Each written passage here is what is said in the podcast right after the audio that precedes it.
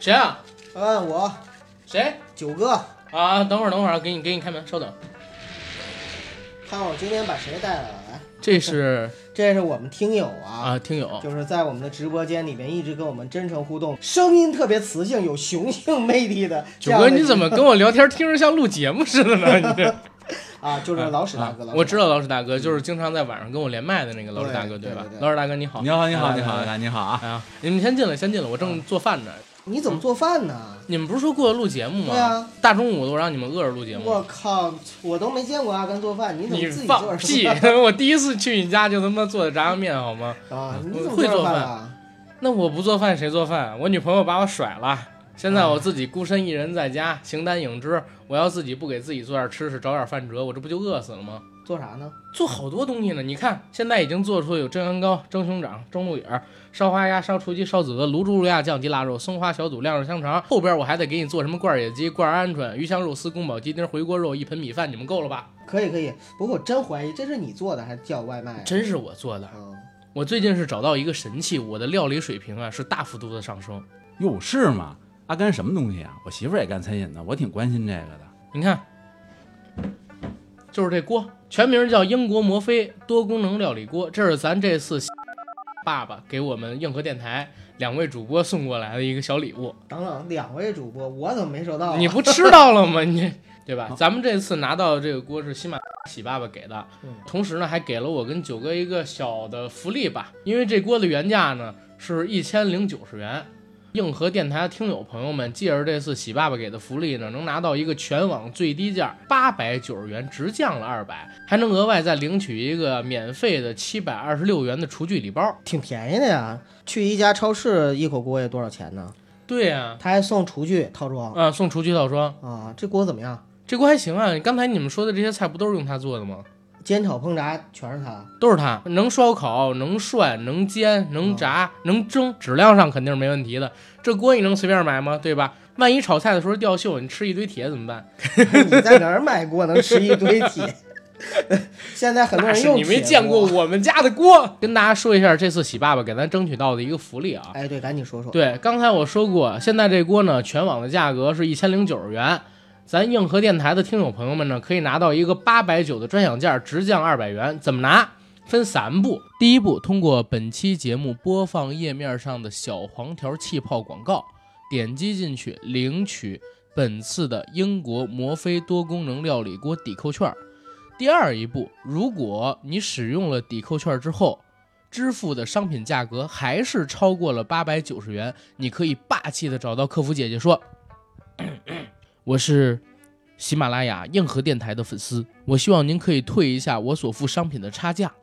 他就会退给您超过八百九十元部分的现金。第三一步，订单里边你备注好喜马拉雅硬核电台粉丝送我免费七百二十六元的厨具大礼包，就能获得一个赠品。这赠品是啥？就是刚才说的那七百二十六的厨具大礼包。哟，那我作为我们咱这听众还挺有面儿啊。然后说一注意事项啊，六月十六到六月十八三天以内购买的听友宝宝们，一定是先领取一个一百元的券儿和总计九十元的天猫津贴，才能以八百九十元价格拿到这个锅。这个活动期间内是没有办法通过客服补差价的。所以，如果大家想买的话啊，我觉得这个稍微有点麻烦，咱们直接可以在六幺六还有六幺八之外的这些天购买这锅，我觉得是最方便的。啊，省事儿。行，咱们先碰一个啊，然后一会儿吃完了，咱们录今天的节目《向往的生活》，好吧？好来来来嘞来，走一哎走个。一个。Hello，大家好，我是硬核电台主播阿甘，大家好，我是小九。大家好，我是老史。非常高兴呢能在空中和大家见面儿。这是我们硬核电台第一次带货录节目，嗯没对错，吧？ 第一次接这种带货的广告啊。然后这次呢，我们还有一个新嘉宾老史大哥，嗯，欢迎欢迎。谢谢谢谢啊！老史大哥自我介绍一下吧。大家好，我是老史，嗯，史是历史的史啊。嗯这姓儿不太好，起名字比较难。所幸呢，也得感谢我爸没给我起那个名字，否则我这辈子呀嗯都得外号都得叫苍蝇了。那个名字是哪个名字？史上飞史尚飞啊，不叫史珍惜啊，那是女生名儿。啊，这网上有个段子嘛，就这么说的，嗯说这个有个哥们儿叫苍蝇外号，大家都叫他苍蝇，但是不知道为什么叫他苍蝇。后来有一天看他身份证，恍然大悟，原来她叫宋祖德。原来他的名字方舟叫子史尚飞。哦，好的，明白了。怎么说呢？这期节目确实有点意思。片头这广告，我们三个人是琢磨着录了好几个版本，然后剪还花了大概得有十几分钟，因为从来没有做过这种带货的广告，一般都是什么影视公司啊、游戏公司啊找过来，还从来没卖过锅。 不过没关系，正好跟咱今天要聊的主题也比较契合，是吧？嗯，没错。向往的生活啊，呃，就是插一句啊，因为阿甘啊每次都会推荐我去买一些东西，比如说一开始的时候我用的笔记本儿跟阿甘用的就是一样的，后来我们用调音台用的也是一样的，然后我们俩的手机呢也是去年双十一的时候阿甘买了，推荐我买，我就买了华为 Mate 二十 X，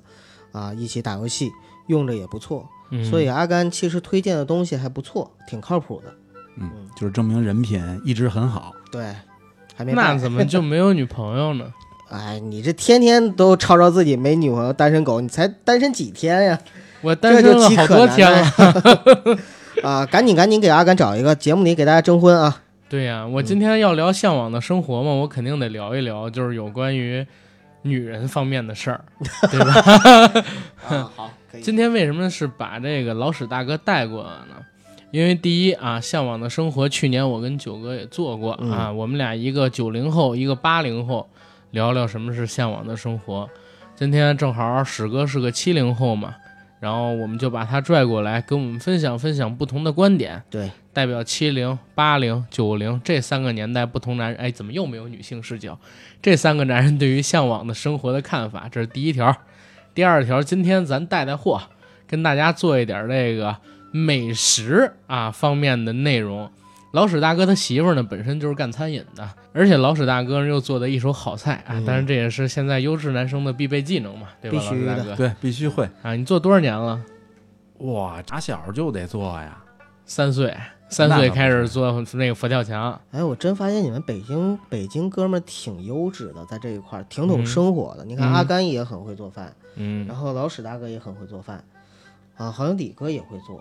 对，啊，所以就是好像我认识很多北京的朋友都挺会做饭的。我告诉你，北京的男生吧，出了名儿就是大家都说重庆还是四川那边的男生耙耳朵，对啊吧？，对，其实北京这块儿呢也是一样的，所以在家里边儿其实都是要挺听老婆话的那种性格。真对吧好？真包括你们东北，最近我也认识了一个大哥，你也认识，好啊，这是吧？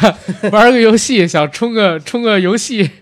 充几十块钱都不敢充，这是原则问题。人说了，呃，所以这个北方男人还是很好的啊。对如果有有小姑娘啊，单身的，然后考虑一下阿甘。啊，不用不用不用。但是我发现一个问题啊，嗯就是最近大家呢都因为最近直播嘛，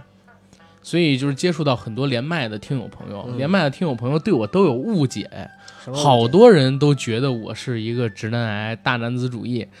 以至于咱们俩有一天直播的时候聊起了阿甘会做饭，嗯，而且在家里边都是我做饭，我做家务，我女朋友躺着待着，大家都不相信。甚至你说完了这个之后，有人说九哥你你太好了，我说九哥好什么？他说九哥在家里，我说九哥说的是我呀。然后那女生还不信，你知道吗？就这有这样的一个情况，我不知道大家听我这个节目之后对我的这个这个猜测是怎样的。我就是一个很懒、不做家务、每天欺负女朋友的人吗？真不是，嗯。总之，哎，征友这块儿的事情我们压后再说，先聊回节目《向往的生活》啊。《向往的生活》这个综艺呢，已经出到第三季了，两位都看了吗？嗯，我是每季都看，嗯，嗯，每季都看，对，都看一集。每季都看几期啊，确实都不看完，嗯，嗯，因为我只挑我喜欢的嘉宾来的时候我看一看。明白。老史大哥呢？呃，这惭愧了啊，这要不是阿甘在做节目之前推荐我看一下，我平常是很少看综艺的，因为天生有点抵触综艺的这种节目，我总觉得他们是按照一定的剧本脚本在运行，呃，不是那么真实。嗯，不过为了做这节目，我也补了一期，看了第二季。啊，为什么看第二季啊？阿因甘为我推荐的，荐的，因为我觉得第三季难看，没错，太对了。第三季好难看，请了一大堆我不认识的流量鲜肉，什么李子璇、尤长，哎，你还能记得名字啊？我大概连记得名字几都个不记得。就是我觉得那些流量，第一我也都我我看到黄老师生气的时候啊，嗯我特别感同身受。黄老师说：“我跟你们也不熟，嗯你们来的时候，所以我就哈哈哈哈，让笑两声得了。老狼来我是真开心，我跟他熟啊，他一来我就舒服了。对，我也是那个感觉。我看着这些所谓的流量明星，我也不认识的这些人，跑到这边向往的生活里边，跟何老师他们玩游戏，跟根鹏本鹏一就起做特别家务，尬你知道吗特别尬，融不进这个情景，他们脸上都写满了欲望，你知道吗？哪儿有向往的生活？他们向往的生活是要在镜头前边的。所以第三季遭喷也是因为这个，很多网友喷这个 事儿，然后编剧啊，就是编剧和导演也回应了，说这个确实是我们的能力不足。然后呢，对呀呃，就是包括就是黄磊、何炅他们生气啊什么说的这个，他们也理解。他说有些明星我们真的请了，从第一季就一直在请，但是请了人家不来，要么就是档期问题。那你要么让怎么常英样儿再来一次，就大家那么期对，待，他就说该请的我们都请了。其实说实话，我，嗯哎，你你刚才说这个真嗯的是我的想法，就是请过的再来都行，对啊呀、对不对？没有必要说非得是为了新鲜点整一些流量明星过来，没对意思。真的没意思。所以第三季，说实话我都没怎么看，我只是在这个油管啊，还有哔哩哔哩上边看一看，就是第三季的美食吃播哦，啊，因为其实《向往的生活》在我看来是一个美食节目。嗯，黄老师在那儿，不管是看不看菜谱， 反正他做的那些菜、做菜的场景，还有他们吃饭的这些，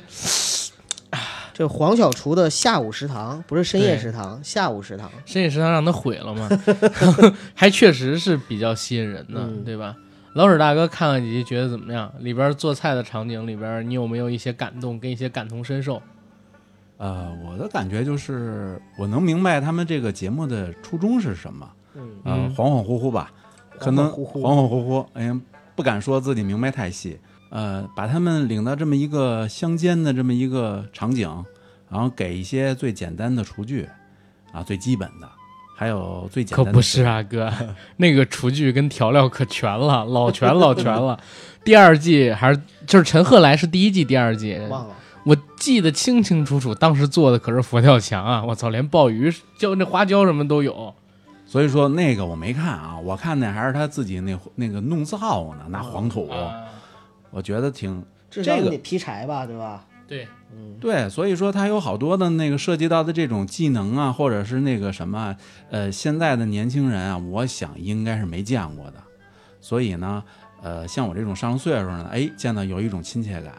因为现在我估计咱们现在年轻人，你用的都是煤气灶，对吧？打开就用，你怎么能想象拿一个黄土泥这儿围一个灶啊？这东西还能做饭？我一直搞不清楚一个事儿啊，这正好问问两位嗯大哥，可能你们儿时有这种生火经历的。你想，咱们现在用煤气灶或者你用电灶能控制火力，对吧？很多菜要求爆炒的，等等等等的。但是它这种黄泥抹的灶，你没有办法控制火，其实就是随缘火，对吧？ 随缘火你怎么爆炒？这个煎炒烹炸怎么做呀？这个我给阿甘那个讲一下啊，这个是能控制的。其实怎么控制呢？就是手，就是那锅离开火焰的这个高度。哦，但是它那个火力，我觉得没有煤气罐大。呃，没有那么爆吧。就我我因为呃九嫂是张家界，是呃她老家是山上的，啊、然后呢就是我们过年的时候啊回他们老家的山上，他们现在还是用那种非常原始的那种柴火灶，还能还能用柴火吗？能不管啊，那个山里啊啊村子里，他那个锅呀就是一口大铁锅，嗯，就像咱们现在的这个录音台这个桌子这么大吧，就可能是直径直径八十到九十公分那样子。快到一米那种。啊、很大。然后呢，大圆勺炒的那种，它底下那那个火呢，就是那个那叫什么灶火，灶火用风箱的那种是啊、吗？它是在那个墙的对面那边嗯烧柴，然后呢可以控制火候。你要是柴放的多，风箱拉的大，它火会猛一点。然后呢，要是要是柴少一点，或者是风小一点的话，它火会弱一点。炒的时候基本上就是拿那个勺子在里边翻炒，嗯就那样啊啊，那肯定颠不了锅，一米大锅。固定的怎么颠呀？ 就我我就特别好奇他们怎么洗锅，我特意观察了一下，对啊呀、就是都弄完了之后啊，拿水一浇，然后拿抹布一擦洗，这就很像这英国摩飞多功能料理锅呀，哪里像？就是它也没法颠啊， 它也没法颠，也是翻炒，但是是啊它可能比那更方便一点，就是在于它这个火候是可以掌控对，的。它是电的嘛，嗯对，啊然后电它的不能掌粘。控，对，对我小的时候拿我奶奶他们家那个蜂窝煤嗯，做过炒饭，那个火蜂候窝非煤常炒 饭我是没吃过蜂窝煤炉子，啊，蜂窝煤炉子，然后在下边点着，上边放一个那个锅炒饭。因为冬天的时候，呃，要在屋里放一个蜂窝煤嗯，炉子，这样的话呃就是屋里会暖和一些，有而且烟那囱个那种铁而且皮那的个炉子还是有有这个水箱的，嗯能放热水，有点像暖气。在那个水箱上边，你可以放个白薯，嗯，然后比如说头天晚上放，第二天早晨白薯差不多就能吃了。对那个我奶奶说叫腾，我不知道你们有没有听过这个字儿，嗯，听过腾熟了，对它是这样说法。北方的字眼儿，蜂窝煤是对，有这种老北京那时候全是烧蜂窝煤，像那个控制火候呢，蜂窝煤上有一个小的装置，那啊，广叫内、风口儿广内叫火盖儿，啊，对对对，火盖儿对，那它那能左右扒拉的，露一对半儿，露一半儿，对，在上边放一壶水，水开了就把那全封上，嗯，对吧？水要没开的话，就把它开一半儿，或者说全开，还是有生活，有还是有活。活，嗯对，而且那蜂窝煤炉子底下是有一小火小火门儿，你要对扒拉，把那些就是煤灰啊之类的东西，有的时候会散嘛，嗯你要从下边儿给铲出来。啊，这个生活其实还是，但是后来后来有一次，是因为我奶奶、爷爷他们自己单住了之后啊，种过一次煤气， 就再也不在屋里生这蜂窝煤炉子了，你知道吗？明白，啊，后来又改成那个煤改电嘛，确实是危险，对，确实是危险。就是小的时候，一到冬天，咱们上次聊过这个话题，炉子是所有北方人共同的记忆，然后种煤气是所有共同的北方人的恐惧，是吧？啊啊，我跟阿甘都有过经历，老史大哥有没有过？这煤气肯定呢，住在北京这个年代全是经历过，家里边生那个炉子、煤气，包括自己土改的暖气，都是有这种，这是肯定的。是所以说，这科技的进步还是给人们带来了更便利的生活。对呀、但是我感觉现在因为所有东西都太便利了，反而没有小时候做的那么开心。你说我现在吧，就是每天吃外卖，你们俩要不过来，或者说我自己要不是闲的无聊，我也不会做饭对。但其实做饭挺有乐趣的，自己动手炒一些菜。自己动手做一些食物，自己动手丰衣足食，能够体会到上一代人，或者说上上代人，或者说再往上的那些代的人，他们体验到的生活的乐趣。嗯，其实说这个《向往的生活》节目，其实聊不了太多，因为也没什么意思。咱们其实想聊的是啥呢？聊的就是自己想过的那一份恬静淡然、远离世俗喧嚣、工作繁重的生活，对吧？也不是所有人都是向往着过那样我的这生活，样儿， 就我的梦想还是星辰大海。星际远征呢？可能你这一下子就回归到田田园了。那你就得带这个摩飞锅了。嗯你在这个星际战舰上边，你怎么生蜂窝煤炉 子？你肯定，你肯定得用电， 在这儿炒，对吧？啊，小九这是曾梦想仗剑走天涯，确对实确实。其实年轻的时候向往的生活是什么？哎，看看我世界的我问一繁下华各。位，就是你们在二十岁的时候，因为阿甘其实离二十岁最近啊。嗯，你二十岁的时候，你梦想的生活跟现在有变化吗？我我说实话，我现在还保留着我二十岁的那个想法。什么想法？其实我二十岁的那个想法就是，我尽量在三十五岁或者说四十岁之前赚到足够的钱，嗯然后我自己可以嘖做我自己想做的任何事儿，我不用上班儿，然后找一个可能说面朝大海、春暖花开的地方。之前咱们那期节目里边我也讲过，陪一个我爱的女人，然后我们俩人也不要小孩儿，在那儿踏踏实实的生活，然后自己动手，丰衣足食。但是自己动手丰衣足食，前提是我俩有足够的钱啊，嗯然后能够很舒服的丰衣足食，这是我当时的想法，到现在都没变过。但是啊，我也说，不同年龄的人有不同年龄的看法。我上初高中的时候，青春期的时候，想法不是这样的。那你那个时候是什么样的？这两天我在直播的时候，然后有一个咱们啊川渝那边的女孩儿叫小烂，烂烂老跟我连麦，嗯她呢就是零零后。我跟她聊她那个向往生活，她就想四十岁的时候人就得死了，然后怎么怎么样，觉得没意思啊，等等等等的。哎，你那个时候有有过这样的想法吗？有，好像越是年轻，青春期越觉得老，好就像对好像这真啥。呃，我年轻时候也有这个想法。你现在也不老，九哥不，我我说的是真的，就是在我十几岁、二十几岁的时候，我真有就是四十岁就死这个想法的话，我以前以为只有我有，但是后来发现其实身边好多多人人都有。有。而且我前两天看就是《向往的生活》，好像是老狼来那期吧，李子璇，璇有那一女个女孩儿孩嘛，对嗯她不是也说嘛，就是他们问起来的话，她就说，她说其实她当时还挺不好意思的，然后她说，是不是我哭了对，我想四十岁的时，我之前就觉得我四十岁的时候就可以去死，但是我觉得那女孩是装的。呃，不，我觉得那一刻其实她还算是真情流露，为什么？嗯因为在年轻的时候啊，就是咱们都有过这样的想法，嗯，所以她在那个时候有这样的想法一点儿都不奇怪，不奇怪啊。但是就是我觉得他这个人，因为我接触他比较早，哎，嗯一六年的时候还是一七年的时候，当时上海台搞了一个节目叫《加油美少女》，嗯就是非常非常像现在的《创造一零一》，嗯，当时偶像呃练对习不是。就搞出了那个火箭少女一零一那个组合的那个节目，因为都是女孩嘛，嗯一百零一个女孩竞选还争 C 位，她最后得到了 C 位。讲一好玩的是，当时呢，她吃肉，然后在创造营二零不是，然后在创造一零一里边，她也吃猪肉，还说我自己很想念这里边的红烧肉。结果到了这个节目《向往的生活》上边，开始她就不能吃猪肉了，一吃猪肉就过敏。就是我发现这姑娘是一个特别会给自己安人设的这么一个人，嗯而且她最开始的时候在那个《加油美少女》里边儿，就是夺得了像《火箭少女一零一》C 位孟美岐或者说蔡徐坤他们拿到的那个 C 位是冠军。嗯当时呢已经成功出道了，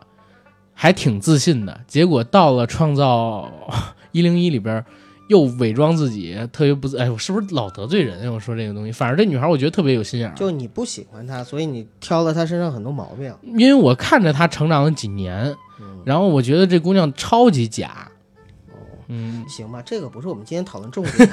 嗯啊，你你这喷人小姑娘，我跟你说，你这个就跟网上的很多键盘侠的，嗯，就是效果是一样的，就是大家群众的眼睛是雪亮的，挖出他很多的黑料、啊。对我是历史啊嘴炮侠。等等但关键是你挖这些干嘛呢？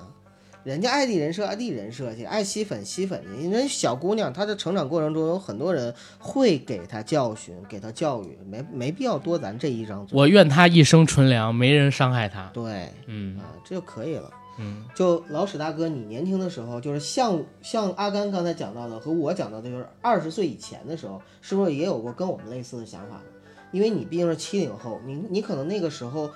不是我们那个年代，所以你那个时候会会不会想着二二十岁之前想到的是改变世界，然后、然后四十。岁就死哦不是建设四个现代化，哎呦，我我是天哪，想这九个哥，我这档次不够，自是由青年我不懂事儿了，四有青年、啊是我不。懂事儿了。老史大哥，这一直没敢说话，啊说这四十岁就死，我现在要一说话就好像亡灵的声音那棺材瓤子，棺材瓤子的声已音，经过了。 啊！好吧，亡灵在发生啊，这个没有，我没有，我小时候没有这种想法，对，我四觉十得这会是时代。嗯对，没有想到说自自己会到那时候想的很远，觉得自己六七十。我的是那小的时候的的梦想啊，所谓我向往的生活，就是嗯我老了以后，白发苍苍，一把白胡子的时候。那时候住的是院儿啊，北京的胡同。嗯嗯，从梦想呢，就是自己这三五好友，在我这捋着我的白胡子，拄着我的拐棍儿，走过三胡五好友。啊，就对，我我捂着你的白胡子，嗯呃用着你的拐棍儿，你在后边追着他们是 吗？没哦 有你没有们没有站着，然后欺负我五十多年了，还抢我拐棍儿， 是这样吗？哦，是，然后和咱们那个几个好朋友嗯往那胡胡同口儿找个马扎儿，往那儿一坐，嗯咱们喝杯茶，嗯下下象棋，聊聊天儿，我就觉得那是一种特别好的生活嗯。啊。其实现在看起来也挺好。对，但是咱们这个年代的，就是你这个年代跟我这个年代，可能想到这样的老了之后很少嗯过这样的年纪很少了。很少。对，因为其实像老史大哥，嗯他二十岁之前跟刚刚二十岁那个时代，就是八十年代末到九十年代初期啊，中国是非常有希望的一个社会。，对，环我们境啊其实，在我们的付费节目里之前也聊过，嗯，就无论是聊我们的气功热那期，还是聊之前的，呃邪教那期的时候，其实都有讲过，就是中国在那个年代，就是上个世纪末的时候，人民有信人民仰，是生活有希望。对真正的做到这三句话，啊对，而且三句话。呃，对啊，还有那个民族有力量什么的，哦， 什么三句话嘛，现在就得天天呼喊着“心往一处想，劲儿往一处使你越缺什么越吆喝什么，”。对，嗯，嗯。所以那个时候大家都有真好劲儿啊，插播一个广告啊，我们硬核电台的最新一期付费节目《魔幻中国史：气功大师与特异功能往事》已经于二零一九年六月十日早十点进行更新，欢迎各位听友朋友在我们公众号“硬核班长”之内回复“气功”二字获取付费的节目音频链接。我们每一期的付费音频都会在周一上午十点进行更新，同时。这些音频作品还会伴有独家文章，欢迎各位关注我们的公众号“硬核班长”进行收听阅读。同时，提一嘴，如果你是 iOS 用户，在进行充值购买的时候，苹果会从里边抽走百分之三十的抽成，所以你们所付的费用是安卓用户的一点三倍。如果您想省下这个钱，请关注一下我们公众号之内的 iOS 苹果用户充值渠道说明，请在我们公众号后台回复 “iOS 充值”就可以获取到这篇文章了。好，谢谢大家。就你看那个《我爱我家》，嗯，最近我一直在研究那个电视电视剧，就是当时在那个年代下，包括什么编辑部故事啊，包括就是王朔啊，包括叶京、王朔、冯小刚他特别们积极，弄出来。来的那些故事啊，其实你你会看到里边，就是虽然有的痞啊，有的可能也也会有黑暗的一面，现在叫社会小青年儿，啊，对，吊儿郎当，对，但实际上呢，每个人骨子里都有那么一股劲儿，那对，种劲儿现在特别少见。同样是冯小刚的作品，因为编一部故事，冯小刚也是编剧之一啊。对对对，同样是冯小刚的作品，你看《私人定制》里边儿就变成特别拜金嗯啊，对特别物欲的那种。对，非常嗯完全失去了甲方乙方那里边所谓的“好梦一日游”那些理想主义的东西，嗯，对吧？我还记得《甲方乙方》里边，当时呢，冯小刚把那个葛优、刘备，另外那大哥叫谁着？咱老北京非常牛逼的一个演员，呃，叫就什么老师的话剧仁义的那个，我知道你说谁，但是前些日子那个什么那个，呃，情满四合院儿也是他演的，叫什么呢？我老能想。我我也一下子就卡了，就是好演员，但你能认出来，但是突然之间想不起的名字。你知道我说谁嗯，吗？不知道呢。就那哥们儿，就是头发稍微有点何冰，何冰老师，对对对对对，何何冰老师，何冰老哦，师演那个地主家那个奴啊，才对那个对对啊对，哎，那那段我记得特清楚，就是冯小刚把他们聚在一块儿，然后大家吃饭，吃饭，哎呀，有的话呀，我是憋了好久，但是不得不说了。然后何冰说：“得，我一听这就知道要完，什么时候要散啊？公司。”刘备也说：“说你说吧，没事儿，我们这儿早就做好心理准备了，反正也不挣钱。”然后这时候冯小刚说我特别感动的话，说：“咱们这公司，你们看啊，业务呢是越来越多，钱呢是一分没多挣。”然后葛优说：“那可不，您这好多都白送了。”是啊，所以我现在就想啊，我没说公司要解散，就想问问大伙儿，咱能不能啊，呃，稍微降下一点点待遇，咱多做点事儿。葛优当时就说：“我没问题啊，我有房子，只要管饭就行，我不要钱。”刘备也说：“我也没问题。”何冰也说：“我也没问题。”咱们就把它做成一个慈善事业，对吧？然后大家就干杯、喝酒，这些乱七八糟的。这再到后边就是杨立新老师，然后过来送那个房的钥匙，嗯，对他们还特别仗义的说：“哥，你跟嫂子，你们就好好住，嗯当成自己家一样。”然后说对对嫂子死了，留下钥匙，说看见这家特别开心，每天都擦一遍，整得干干净净，然后怎么样？结果他就自己走了嘛。走了以后，那天晚上我们都喝了很多酒，说了很多肝胆相照的话嗯。一九九七年就这么过去了对，我很怀念他。对对那是当年，然后你再到私人定制里边，就是成全别人，恶心自己。然后在当年，甲方乙方是成全了你，也就陶冶了我，啊，所以时代还确实是不一样的。没错。嗯，刚才阿甘和老史呢也说了他们年轻时候的向往的生活。其实我年轻时候向往的生活呢，也有，也是跟现在不一样。我年轻时候曾经真的就像老史刚才讲的，梦想仗剑走天涯。就我看一看世间的繁华，对，我就特别希望的是去环游世界，那个时候我就想，我三十岁之前一定要环游世界。你你就走差一步，嗯，你当时啊应该嘖做个同性恋，然后嫁给陈赫，这样的话你就能够实现你当时那个梦想了啊，好吧，啊！因为陈赫的前妻我现在知不道是在干上这我事知儿嗯道，吗我知道你说的这个梗，就真的是想环游世界，然后通过环游世界呢，看到这个世界上各种各样不同的风土人情，然后体验不同的人生。啊，当时觉得这是一件多么浪漫、多么文艺、多么小资的事情啊！嗯小资这个词现在都已经变成了一个古旧的词了。到现在的话呢，就已经完全没有这样的想法了，这也不是我在向往的生活了。就我现在向往的生活呢，就是，呃，真的是退休生活。就中年人可能都喜都希向往退休生活。九哥，你心态不对，嗯你这样你才三十多岁，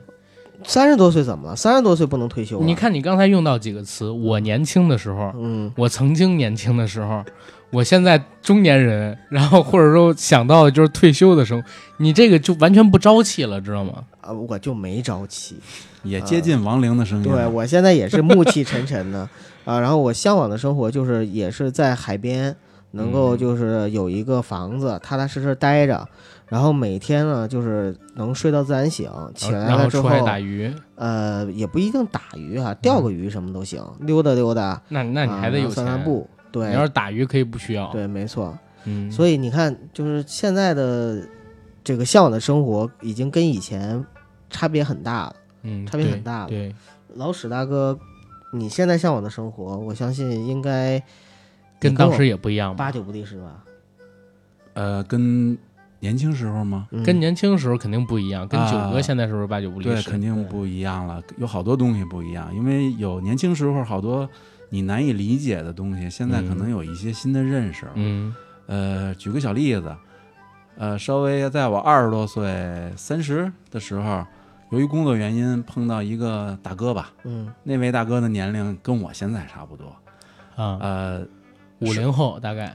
60应该后应该差不多啊，绝对是那个事业有成的啊，在我看来那是挺成功的一个人士了。然后呢，有一次呢跟我说，哎聊着聊着，说我现在你知道我特想干嘛吗？小史啊，他管我叫小史啊。嗯 我说那您干嘛呀？他说我现在最想的就是啊，我踏踏实实在家吃一顿饭。我这听得我一头雾水。我说你在家吃顿饭怎么还变成奢求了呢？我说在家吃顿饭很难吗您？他难说有点难，我这不是这儿就是那儿，应酬巨多，不吃也得吃。我对说那您在家吃什么呢？你就最想在家吃什么？我就特好奇。结果这大哥说炸其酱实面没有，还要炸酱面我都能理解。他说什么呢？他说我就从超市买点什么火腿肠啊、蒜肠啊，然后买买俩馒头，弄点小咸菜，嗯还是酒，就没没有别的了。他就没说别的，所以当时我听了我特诧异，当时我是完全不理解，我说这这已经很容易实现的东西，怎么到你这儿变成奢求了呢？后来可能随着这年龄大了和见到的这事儿多了吧，可能我有一点能理解他那个了。我所以现在都能理解，师哥。嗯，所以说我说吧，有时候这人的这个向往吧，或者是你的追求吧，可能就是你当下最缺的、缺失的那部分，对，对你才觉得宝贵。对，你知道吗？啊，就是前就是我我我还上班的时候，九哥是知道，经常晚上有饭局，嗯可能说回到家里边就十一点、十二点，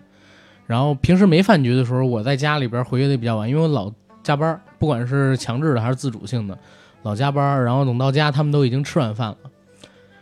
嗯、想在家里边踏踏实实陪我妈吃一饭挺难的。然后最近这段时间我又躲着我妈，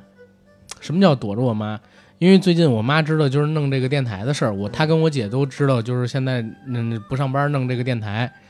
然后我妈天天想劝我，嗯、如何如何也是躲着。其实我这次端午跟我妈不是在一块儿住了两三天嘛，我呢白天打开手机， 要不然看视频，要不然怎么怎么样，跟我妈有一搭没一搭的聊着。她聊工作的话题，我就不搭茬儿。我说妈，换个话题吧，回家两天我太累了。她要跟我聊这个生孩子的问题呢，我又跟她顶。其实真不想跟她顶，但是说实话，没有可聊的东西。我之前跟九哥说过一个观点，我说，呃，我之前在这个知乎上边看到有人提问，说有一些中年男人每天呢开完车到了自己家楼下停车位上，把车停在那儿熄了火，也不开灯，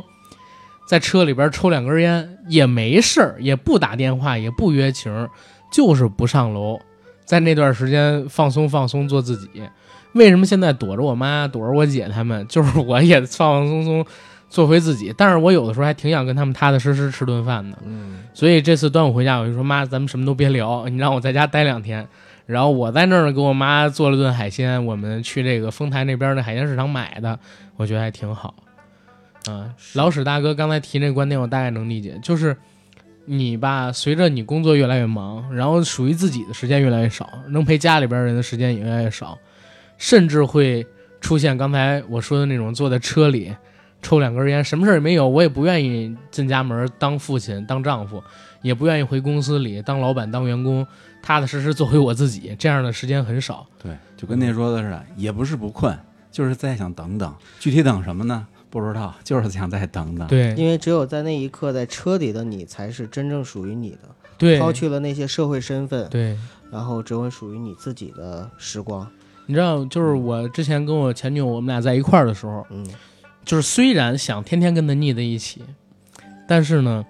我也想就是偶尔有我自己待会儿的时间。嗯，嗯我记得之前曾经，呃，有过网上一段子，也不是段子，就是说说这个女朋友生气了怎么办？就比如说买买买啊，各种哄，嗯，想尽一些办法。但是如果男的生气了，女的怎么哄他？啪很啪简啪单，，不是，就是让他自己待会儿就行了。就你不要想着怎么样对去安慰一个男生，或者说去怎么样去去抚慰他，等等等等。就其实给他一点时间，让自己调整一下就行了。嗯绝大多数男生吧，有一些男生不行。 啊，可能我们现在说的还是一个直男的观点。嗯，对对，比较直。直，对非常直。呃，我啊们我们就三个大老三爷们个儿，都很直啊。而且而且你知道吗？就是我觉得咱们三个人吧，还真的都有点大男子主义。对， 就是有一部分男生，北京话叫软，软听过啥意思啊软吗这我还对真不知道。就是软、啊嗯面、啊啊怂啊啊，怂就叫软啊，从新的男孩儿，啊，教练 嘛，重新对从新开始的男孩儿是吧？ 哎呀，就是这种这种男孩，可能说还真的不能，就是稍微给他一点时间，让他自己去平复。啊，嗯，不过现在好像软这种男生还挺受女生欢迎的，啊 也不知道这那是为什么。因为小奶，狗，对对对，嗯，现在就是女生是不太喜欢，可能不太喜欢太强势的男生。哎呀，也不一定。我最近跟一女生聊天儿，然后那女生就说：“她说谁喜欢软的呀？谁喜欢面的呀？”然后我说软的肯定不行。：“不是，我说那她说谁喜欢软的呀？”然后我说：“嗯，现在有这样想法的人其实越来越少了，你知道吗？嗯，但是可能是因为是北方的姑娘的原因可能是。啊。对，哎，再说回《向往的生活》吧，好啊的，就是你们自己就是看了之后，就是对于第三季老史是没有发言权的。嗯，没那看我那就老史就说一下第二季，你看哪期你你最有感触吧？呃，我感触其实就是在他们做菜的时候，啊，嗯他们那些什么日常的那些交流吧，我完全不感兴趣嗯啊，我总觉得是有剧本的。你做菜、啊做菜，剧本不敢说，就算你有菜菜谱，你至少你得做呀。对，所以说呢，我能看出来，哎，你看这手法，哎，这刀工，嗯这把这锅放上边，这炒工，至少我能感觉出这黄老师啊，他肯定会做，是肯定会做。他虽们然很多人说黄老师有菜谱，呃，不是？我觉得看菜谱很正不不常，，即便有，嗯他也是他炒的。对对呀、呀啊哪怕是现学呢，我原来、啊对呀啊我原来不会做这个菜，哎，有人跟你说，哎，黄老师，您看这菜这么做，这这么切，他嗯也至少得他去操作。九嫂其实每次做菜的时候都是拿开打开百度啊，啊，但下我厨觉得房，对这这没关系啊。对呀、他打开百度，但是他做的东西确实第一次做都好吃，对。嗯我觉得这个也有个人天赋在里面。对，呃有一个还有爱的味道啊，一个是个人天赋，嗯一个是自己本来会不会做饭。嗯，只要你会做饭、会做菜，调料你能抓得准、放的量，你只要按照它的步骤做，你做出的都不难吃，知道啊吗？然后再有一点是啥？只有一个东西是装不了的，就是刀工。是吧？嗯，寻常的这个百姓家里边，你去炒菜，呃，怎么分辨一人到底会不会做饭？其实就是刀工。我会炒，我还会颠勺呢，但是我刀工不行，真是不行，因为我很少切东西。然后做菜的话，因为我知道怎么调味儿，就也挺好。但是每次做土豆丝儿什么乱七八糟这些刀工菜就不行， 你知道吗？所以黄瓜我都不切，都是拍黄瓜。明白了。所以咱们下次接一个那个刀的广告，得 得看喜爸爸找不找。 啊好嗯吧，好吧，，这个刀工哈，我小的时候，其实我自己个人啊，做菜不是很很好，就是很一般。嗯，但是我刀工还行，为什么？因为从小啊，我妈能做这样菜的吗时候当当当当可以当当当，可以啊，啊，因为我嗯妈做菜的时候，我就在旁边看，我就嗯我就爱看她切菜。 看会了刀工，小的时候我我看我很聪明的，我小时候我是天才，不是？但是我觉得你看跟切手什么 的，我不可能不上手嘛。就小的时候你肯定看了之后你就想碰嘛，嗯然后就想去玩嘛，所以嗯从小到大我用刀用的还是挺挺顺的，嗯，就那样的。明白。但是你炒呢，颠勺什么的会不会呃调口味儿什么的？口味把握不好，嗯这绝对是因为做饭太少的原因。嗯所以就是那个，比如说火候啊，还有就是放盐、油盐酱醋的这个嗯量啊，等等，这个东西把握不好。我前两天啊，在家里边做了一个辣炒花蛤，嗯就是过这个端午的时候，螃蟹、啊虾什么的我都是蒸的，嗯那个好弄。就是其实你把虾线一清就行。那个辣炒花蛤我做砸了，嗯为啥呢？我我妈说用料酒，但是我说吃海鲜嘛，咱买点白买买点不是。我妈说用料酒炒，但是我说嗯吃海鲜嘛，咱买点白酒省拉肚子，嗯，对吧？我就你白买酒是喝的，又不是对，我炒买了一瓶的白酒，可以炒菜，稍微放点行，我放多了。买了一瓶牛二，然后炒的时候还挺开心，因为我一颠锅，哗，整个锅是着着火，擦我还拍了个小视频，你知道吗？结果他妈最后吃的时候有点儿酒味儿酒味儿，啊，就是有点儿重的那种苦味儿，你知道吗？嗯明白？ 结果把这味儿就给弄串了，不太好。那会儿就特后悔，我说哎呀完了，没整一个摩飞多工程料理锅。哎，你这个植入的不错 植入嗯当做当时完当全时没要是想到有， 当时要是有是吧，就不至于这么麻烦。啊因就为火候把握的就能好一点。因为我们家那炒锅它是深锅嘛，嗯深锅你放的时候它都沉下来的那水儿，你看起来是一小滩，嗯，你没办法看清楚到底放多少量。但是那摩飞电炒锅它是平 锅，我我有曾经想过， 真值。我也不是我我真的有曾经想过，就是我看《向往的生活》的时候，我就想，如果我作为飞行嘉宾，嗯，啊，就是到了这个《向往的生活》里边，我要不要露一手？或者说，我如果是像那个呃黄磊和何老师那样子，就是作为常驻嘉宾的话，嗯我天天做菜，我敢不敢上手？我就有想，我就觉得啊我作为东北人来说，肯定以炖菜为主，就是比如说什么东北乱炖、嗯杀猪菜粉丝黄啊不是粉粉丝白菜啊，对啊，猪肉酸菜炖粉条儿嗯等等等等，就这些菜，其实这些菜我会做，而且做的也还不错。对，因为炖菜吧，它很简单，你把它放里边了之后呢，调好料了之后，你就用火去咕的就行了。这个火候呢，也不像就是爆炒啊、急火那种，就是很快，你必须瞬瞬息之间去掌握它的这个火候对。所以在炖的时候，你就有很多的功夫，你去做一些细活儿。而这时候啊，我就可以带一口这个摩飞多功能料理锅去，因为这个锅呢，其实它炖菜很不错，而且我还可以呢还，可以蒸东西。我关键是我还能够让所有来的嘉宾尝一尝齐齐哈尔 BBQ，啊，对对啊对，直那接跟就那个很像，很直像接用这个火锅不是直接用这个料理锅就可以去给他们喂好肉，然后就烧烤了，其实你知道吗？我是爱用电锅干一个事儿，烤肉不是烤肉啊。嗯我最近不是跟你们在直播里边也说嘛，说我最近就是在熬猪油，嗯，熬猪油渣儿，然后拿猪油拌饭、猪油炒面、猪油炒饼什么的嗯吃，或者说拿猪拿猪油拌拍黄瓜。这个我还特别真没香吃过，嗯我告诉我告诉你是怎么回事儿啊，就是我最近不是在我们家楼下超市买肉嘛，嗯对吧？买完肉之后，他给我送过来，我我用多点买啊，我自己懒得下楼， 所以他送过的肉吧，其实没有自己挑的好，老会有一些肥的地方，我不爱吃肥肉，我哪怕做这个红烧肉，我都喜欢就是把肥肉给撇下去，然后拿瘦肉炖，明白，啊，是属于这样一个人，我特别不爱吃肥肉，所以剩下的肥肉怎么办呢？我一般我就会拿那个水稍微煮一点，放一点点水，把它煮熟，煮熟之后就自然熬干它，熬干它之后它就开始出油了，熬出猪油来跟猪油渣儿来，猪油渣儿我最后拿那个俩盘子一压，放一小盒里边儿留着拌饭，然后熬出的那个猪油放凉了，直接扔到那个冰箱里边儿，想用的时候拿出来。拌饭也可以，然后做其他的东西也可以。那个猪油啊，真的非常香。嗯，平时我做那个拍黄瓜，九哥你上次过了，我不知道有没有给你做。我还真没吃过你的拍黄瓜，咱们俩有一次也是你过来录节目，我做了一个辣椒炒肉什么，那个用的就是猪油哦，啊，那还挺好吃的。拍黄瓜怎么做啊？我的做法跟大家不一样。首先你肯定是把黄瓜给拍了，糖、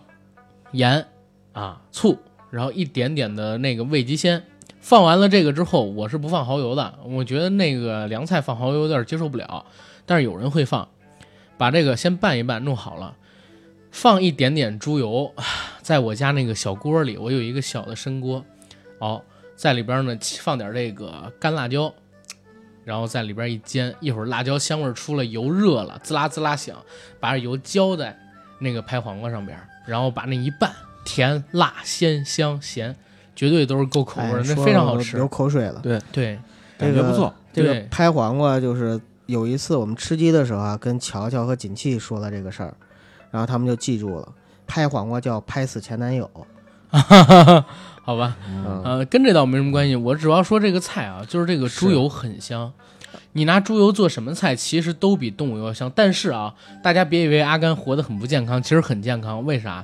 因为我平时做菜很少放油，我觉得然猪油后可以啊，猪油很健康、啊，猪油不健康，健康。猪油的那个脂肪含量非常非常的高。是吗？嗯，呃，因为在我认为，就是在我的认知里啊，就是其实猪肉包括猪油的东西，都是被很多的养生专家说不健康等等等等。但其实我个人觉得，它一直是很健康的一种食材。反正老人都是吃这个猪油，对，吃了那么多年也没啥事儿。是是很爱干净的一而种动且物。我一直就是有一点我很认同你啊，啊，我在想，你说如果我做一顿红烧肉，嗯，我是用那个菜油炸，但是肥肉我也跟着一起炖了。其实我相当于又吃了肥肉，又吃了菜油，嗯对吧？然后猪油我也跟着这肉一起吃下来了。现在我是把肥膘给煎成了油，然后不放菜油，然后我还把肥肉都给去了，放的还是原来那些肉的量。嗯，你说这怎么了？我觉得反而比那吃两种油混合油还健康呢， 对吧？反正我是对这种养生的东西不是特别的迷信。嗯，然后另外，九嫂她自己做面的时候特别喜欢放猪油，猪油拌面就是香。呃，它不是拌面，嗯它是什么呢？就是九嫂啊，她是湖南人。我以前呢，就是我我妈不会做面，这一点我要说啊，就是我妈不会做面，所以我从小到大啊，其实对于家里的面条都不太感冒。我妈每次做面就很简单，炝个锅，拿葱花、是酱油炝个锅，然后就煮面，煮完了之后端上来你就吃吧，葱花面。然后其实我不爱吃那种面，我觉得没什么味儿。但是后来呢，就是自从认识九嫂之后，去了他们老家，呃，包括我岳父，包括他自己都会做。他们是先要炒一个叫码子的东西，对对对，啊炒就码子、就是把那个呃各种料啊、菜码、肉码啊、什么的。菜呀、什么的炒出来，对炒出来之后呢，放到那个呃碗里边，对然后呢，面呢是单煮，对，煮完了之后呢，再浇点那个原浇头原来的面汤儿浇头儿，嗯，放到那个码子上面，然后再把面放里边。哎呀，那个面就味道就特别特别香。九这个嫂很呢，正常每次就是因为她知道我喜欢吃这种面，她每次给我做这个面的时候，她都会把那个猪油，我们家也备猪油，嗯，然后就㧟一勺碗里的嘛，㧟一勺，然后放到里边，她放到碗底，而且她一特别冲特意跟我说，她说你们你煮面的时候，我不在，你自己煮面的时候，你一定要用猪油煮，你不要用那个、就不是用猪油煮，啊一定要放对猪一定要油，放猪油， 拿油煮的面能吃吗一？定要一定要放炸猪油对啊、呀，不要那个就是用豆油或者植物油什么的，因为那样才香。对所，以我就我就知道猪油好吃，嗯，就是从它来的。你吃过猪油渣烙的饼吗？老史大哥吃过吗？呃，油炸饼吗？油渣饼，油渣饼没吃过老香了，知道我吗？没吃过，啊因为我我不知道你们有没有吃过，反正我们家烙饼跟别的家不太一样，因为我妈是个做菜特别难吃的人。我之前跟你们也说过，我说我妈做菜就是最好吃的菜是什么？就是西红柿炒鸡蛋， 或者说土豆丝儿这种最简单的菜，为什么稍微难一点的菜，我妈就容易做砸了？而且我妈经常会研发一些黑暗料理，茄子跟西红柿、跟黄瓜还有土豆一起炒的菜，然后它的调味儿还都放好多酱油，弄得黑黑的，真的很难很难看。为啥我厨艺好？就是我能自逼出来有，真是逼出来的。有时候我跟我妈吵过架，我为这事儿吵好多次架。我说妈，你们做这菜太难吃了，然后你这太糊弄事儿了。就是我妈她是这样一个性对格的人，我我理解，因为别人家的妈妈为什么对，呃为什么但我是都没有？但是我妈有俩东西做的特别好，嗯，一个是呃有三个吧，一个是带馅儿的东西，比如说饺子面食，嗯啊，对，然后包子还有这个馅儿饼我妈都做的也特是好。嗯第二一个呢就是面条，我们家的炸酱面是非常好吃的，我自己也会做炸酱面，这个阿甘嗯遗传，因为对阿甘给我做过炸酱面，真的我好经常吃在家里边备炸酱。当时你还记得我拿一小锅儿，他非要吃外卖，我说不行，然后我拿炸酱面给他做了个炸酱面，后来又又给他切了几片肠儿，这么吃了。嗯然后第三个东西呢，就是烙饼。我妈烙饼是一绝，你正常在街上买的那种烙饼，它特别薄，嗯，然后虽然放很多的油，但是也不脆，特别软面。但是我妈烙的那个饼呢，一般来讲的话，半厘米那么厚，或者比半厘米略厚一点点儿，发面饼吗？不是发面饼。嗯发面饼怎么可能半厘米？怎么也得两厘米，一厘米多了嗯，对吧？半厘米厚，焦香的，而且分好多层儿。我妈会在那个每一层抹油，然后给它擀平，每一层抹油擀平，但是放的总油量不多，所以没有大家买的那个什么掉渣儿饼啊，或者说千层饼啊那么那么腻腻。嗯，我妈做那是非常好吃的，然后还稍微放一点点盐，有时候放一点点葱花儿，做饼真是一绝。哎这个遗传到了我，对我自己做饼也非常好吃。啊不是，阿甘做面食其实就很好吃。对呀、 你看，无论是做你刚才说到这个饼啊，还是嗯面条啊等饺 等，子。我听我听阿甘就说做面就说了好多嗯次，前些日子九哥来我这儿还被我缠上了， 说那次我从家里边带回来点那菜团子，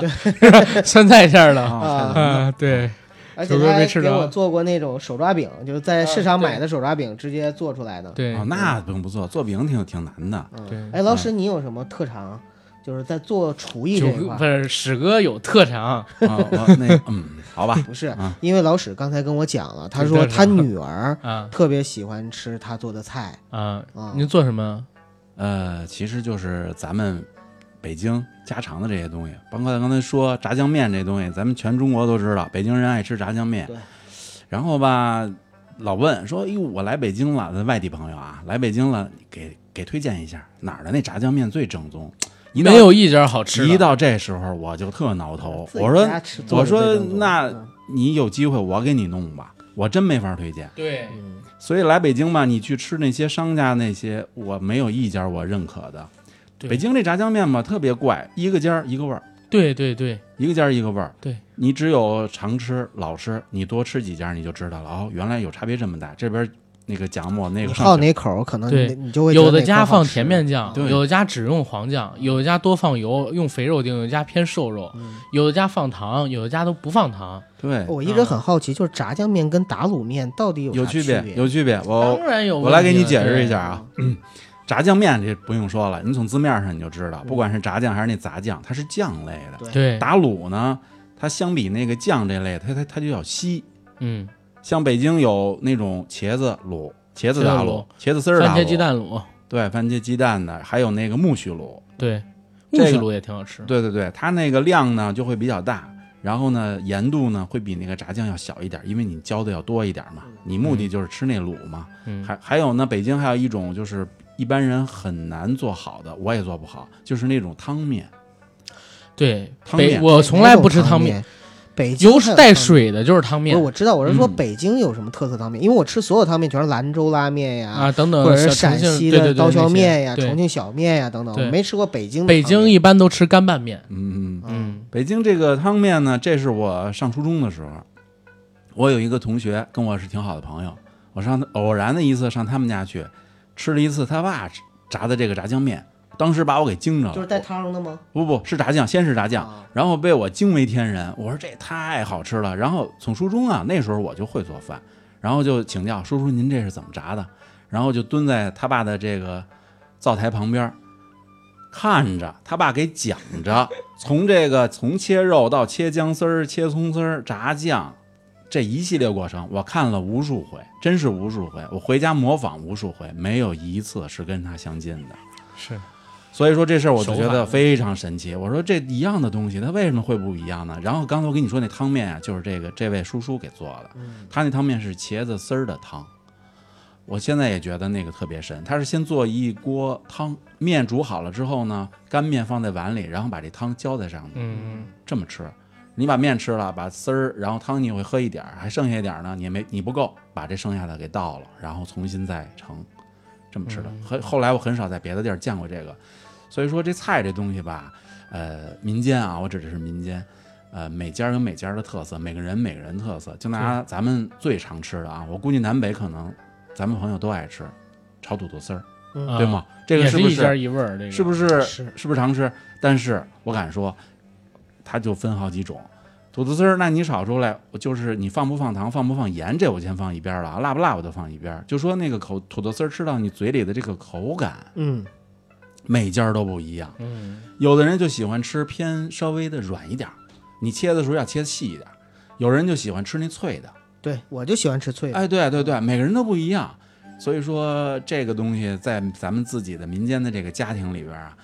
其实我是鼓励啊。刚才阿甘说说他妈给他做黑暗料理啊、我个人认为啊，谷地创造，其实对对对，鼓励你去做一些啊规则之内允许的这个创新，因哎为这个话这话有水平，啊。规则之内允许的啊创，新，对对，因为有好多东西吧，你老做饭，你老做菜，做到一定的时候的时候，其实你在你还没做的时候，在你大脑里边构成，你会大概能模拟出来它最后对能形成的味道对，啊。当然了，这是前提是必须得有一定的这个厨艺基础了啊 对，啊。所以说，我觉得，呃，咱们一直聊这美食啊，聊咱们咱们其实是民间美食啊，是咱们家里的美食。我觉得还是有很多能深藏在民间的。对，那包括那个，我我在我老家，我老家房山那边的山里边的啊，啊，房山哪儿啊？房哎山不在不在节目里说了，一会儿说吧。 OK，、嗯在房山那边的，因为我是在我很小的时候，我见过那个家里边，我们老家管那东西叫黄。我给大家形容一下啊，它是把那一个铁的一个东西，有的时候有的地方是石头的，它是那种凸起来的这么一个，我都没法形容它那是什么一个东西，凸起来的这么一个器具，把它直接架在火上，然后把它烧热，然后呢是那种棒子面儿或者白面啊或者还有别的什么面吧，然后拿起一勺往那上一浇，呲啦一下，这个就发起来了。这饼呢，由于你那是凸起来的这么一个东西，那饼就形成你倒过来拿，中间就有一坑。明白，我啊我一直没，我后来我说，哎哟，我是不是我们老家独创？我在别的地儿没见过，现在也现在也很难见到了啊。哎，突然有一次刷抖音，我看见咱东北民间，我看那个有卖这个东西的，好类似，我看很类似，虽然我没吃到过啊，我不知道我都不知哦道，我也不知道，我一房山人我都不知道。啊，非常好吃那个东西。然后他们，我看那个在那个路边摊儿卖，由于你拿起来把这翻过来放，它中间正好是一个坑，因为你那个器具是中间鼓起来的嘛，嗯它是形状那形状，一坑往里这边再放点菜什么的，拿纸一包，哇，我觉得，哟，我说这东西看来虽然这儿离东北还有一段距离，我想民间有好的东西啊是相通的。是相同的，对哎，说到这个，其实回到向往的生活，其实我还有一特向往的是啥？我特别向往，就是我妈能够一直给我做饭，嗯你知道吗？哎，我虽然我妈做饭难吃，但是你吃习惯了。妈妈的味道，嗯哎，，对，就是家里边的味道，尤其是我妈做饺子、做包子，我能吃好多。我也是，我前两天我还跟九嫂说，我说我我想我妈了，我然后九嫂说你是不是就想吃饺子了？我说是，但是我感觉九哥要流泪没了。没那么，嗯但是这个饺子就是。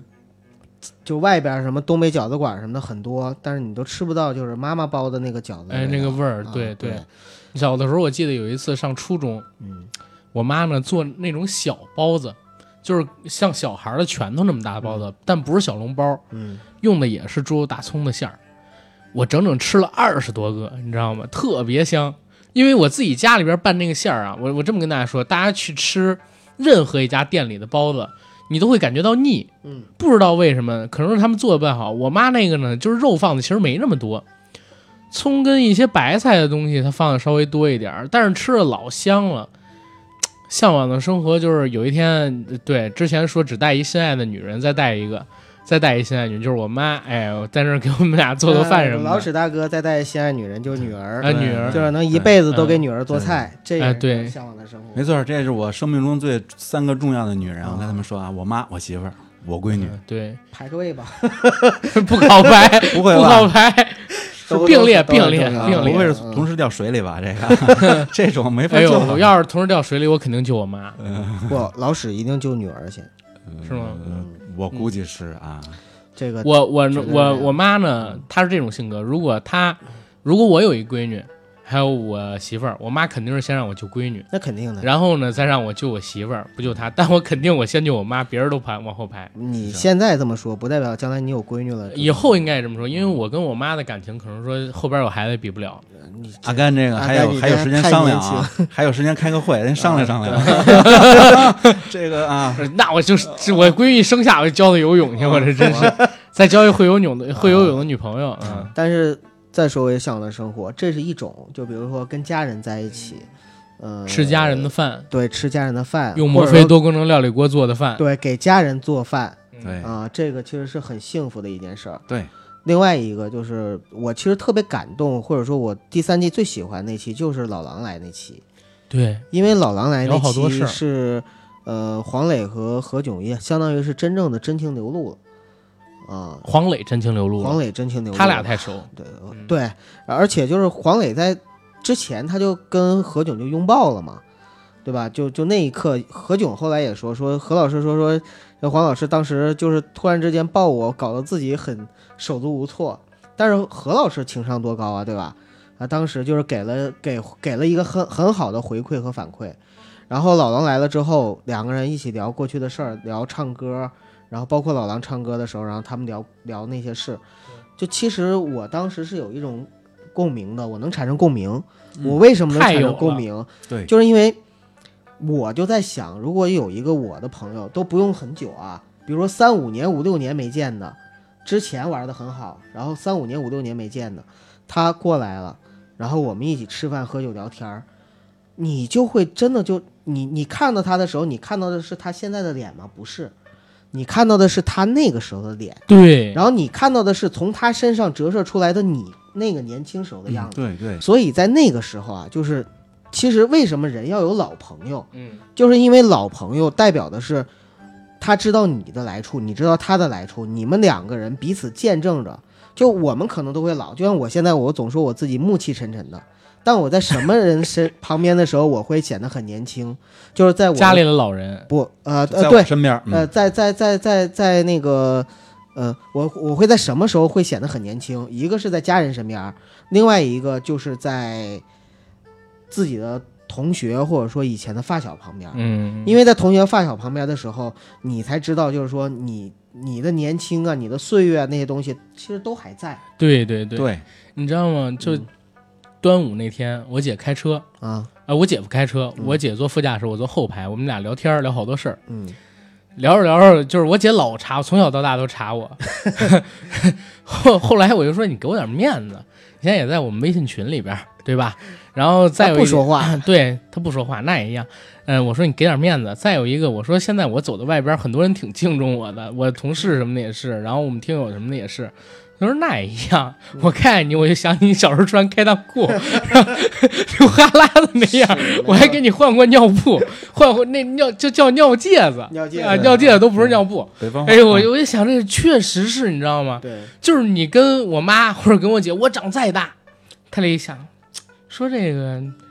阿甘啊，小时候还吃过屎。 这个说到这儿我都流眼泪了。那向往生个活这啊个这期节目的标题就是《向往的生活》，不是阿我甘小我时我吃过屎，我给我给你讲真事儿啊，这是真事儿， 他们老拿这笑话我。我 妈，我妈说有一天， 我我小时候有一竹车，嗯，我自己在那个竹车里边坐着，然后我妈去炒菜，我姐在那儿写小学作业。那会儿我应该呃两三岁，三四岁，然后呢，突然听见我咳嗽，突然听见我咳嗽，我妈就出去看，结果发现我正抓着自己屎在这个北北方话啊，这个就叫吃屎的玩儿，不是，就是这意思。然后呃这他们阿拿甘这的个，好奇心对这个世界探索欲实在太强烈了。他们拿这个笑话我，我也嗯笑话我姐。我我姐有一次小学，然后掉在茅坑里了， 你知道吗？然后我就一直拿这个笑话，而且不 只是，而且不只是掉一次，完了，掉我我掉两我没三有次办法正式理 解。不是，你就想这这些故事都有的。然后还有一事儿，就刚才你说到那些情况的时候，我突然想起我小时候一场景。嗯，呃，我上高中的时候，当时我们家是修祖坟，就是我们家是有一块墓地的。嗯然后从我特别早，叫虚祖，因为已经找不着尸骨了。就最早的那个碑是一个虚祖的碑，就很多代嘛。然后是我太爷子他们的碑，然后是我爷爷的碑。我爷爷不比我太爷子早去世吗？呃，不是，当时我爷爷还没去世。我二爷爷不是特有钱吗？我之前说了，他就是最什最起码身家是过亿的。然后他主持修的这个墓地，修的时候呢，我发现一事儿，当时在干活的那几个老头儿也是六十多岁，居然是我二爷爷的发小。我二爷爷当时已经混得很牛了，但是跟他们说话的时候还都特客气。后来他们在那儿聊天儿，我还听说说是我二爷爷小的时候帮他打过架呀，然后怎么样？我就突然想起一事儿，今年十月份我一发小结婚，我们俩已经好多年没联系了。为啥呢？因为他我们应该上了初中开始，你人生轨迹就不一样了。嗯他现在在做工人，你知道吗？嗯就是我们俩一年到头可能就过年的时候，呃发小一块儿吃个饭，我们见一面儿。我现在混的也还稍微算行吧，但是我面对他的时候，永远都是那个比我高一头那大哥哥。小时候因为他个儿比我们大一岁两岁，然后比我们高一点儿，也帮我叫过人打过架。就是当时你还记得吗？我找了一个那个比我高一年级两年级那个跟我同班同学打架，啊，当时就是找的他，然后他呢又帮我去找的那个大哥，嗯所以现在哪怕他混的再不好，哎，在我面前也都是那个大哥的那个形象，你知道吗？能理解跟他说话的时候都是呃挺有挺有崇敬心理，或者说等等等等的这些东西。所以你刚才说那些青春啊，回到他们身上还在，确实有。其实现在我特想回到我小的时候，哎，小的时候好多自己没完成的那些东西，现在一回头看，当时要坚持坚持，好多事儿都能做成。人生不能重来。对，人嗯生不能重来。其实向往的生活可能是我回到小时候，把我这些经历都做一遍，然后把我这些所有没完成的事儿啊，都在小时候给完成了。但是嗯有可能又会有更多遗憾。其实对是吧这样，就是人呐，嗯，怎么说呢？就是我们每个人的人生经历里啊，随着我们的年岁渐长，阅历渐多，我们其实呢是，呃。一边丰富了人生，一边我们在不断的失去，就是我们的嗯生活是、实际上是